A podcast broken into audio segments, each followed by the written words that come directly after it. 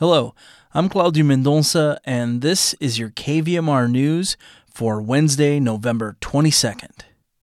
The Nevada County Community Forum Steering Committee and the Sierra College Foundation hosted another one of its forum discussions last Friday. The November 17th meeting was moderated by Brian Hamilton, former editor of the Union newspaper, and brought together Waste Management's district manager, Larry Pickard, Public Sector Manager Shavati Karki Pearl, and Nevada County Solid Waste Program Manager David Garcia. The intent was to raise awareness about the changes to how food waste will be collected in the coming years. In attendance was longtime Nevada County resident Paul Elias. Paul's worked in the waste industry since the early 80s as both a small business owner and as a manager for some of the world's largest waste and recycling companies. Paul likes to talk trash, so I reached out to him to ask him some questions about the event. Hey, Paul, thanks for talking with me. The purpose of this meeting was to discuss the changes that are coming to Nevada County thanks to SB 1383, right? That's right. And that has to do with now the collection of food waste that will be going into your green waste bin.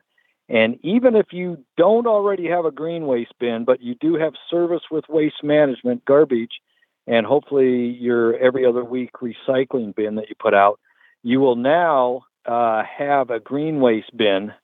You will be putting your food waste in there, and that'll be picked up every week as opposed to what it is now is every other week. It kind of goes one week you put out your recycling container, the next week you put out your green waste container. But again, um, we're going to, uh, everybody who has trash service with waste management, regardless whether you have green waste service now, beginning in January 2025, you will have a green waste bin that you'll also be putting your food waste into. What is SB 1383 all about? Why did it become a law? Well, methane is coming out of landfills. A third of the methane that is being released into the atmosphere, they calculate is coming off of landfills.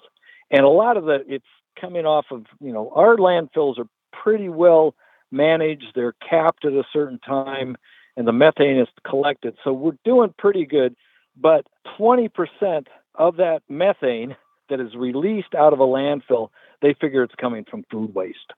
So you can see, Claudio, how that's important to grab that methane generating food waste out of the landfill and manage it into um, compost and soil nutrients that can, you know, ha- have a much better value than uh, getting landfilled and uh, releasing methane gas.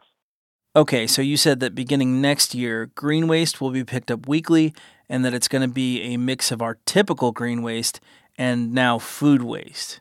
Currently, the green waste that's collected is lawn clippings and brush, things like that. Tell me what happens to that material when it's picked up. Okay, uh, Claudio, what happens is that gets picked up by one of the waste management trucks that then takes it out to the McCourtney Road transfer station. It dumps it out into the green waste uh, area. Then it gets picked up again um, with a front end loader dumped into a semi truck and hauled down to Lincoln to Green Solutions. From there, it gets ground up. Uh, once it's ground up, it gets picked up again and hauled over to the biomass cogeneration power plant that's right there by Thunder Valley Casino and you see the big stack out there, and uh, that's it's it's burned, and then it generates steam that then turns a turbine, and then from there uh, we light up our houses with it. It sounds like burning green waste is no longer an option since it's going to be collected as a mix with household food scraps.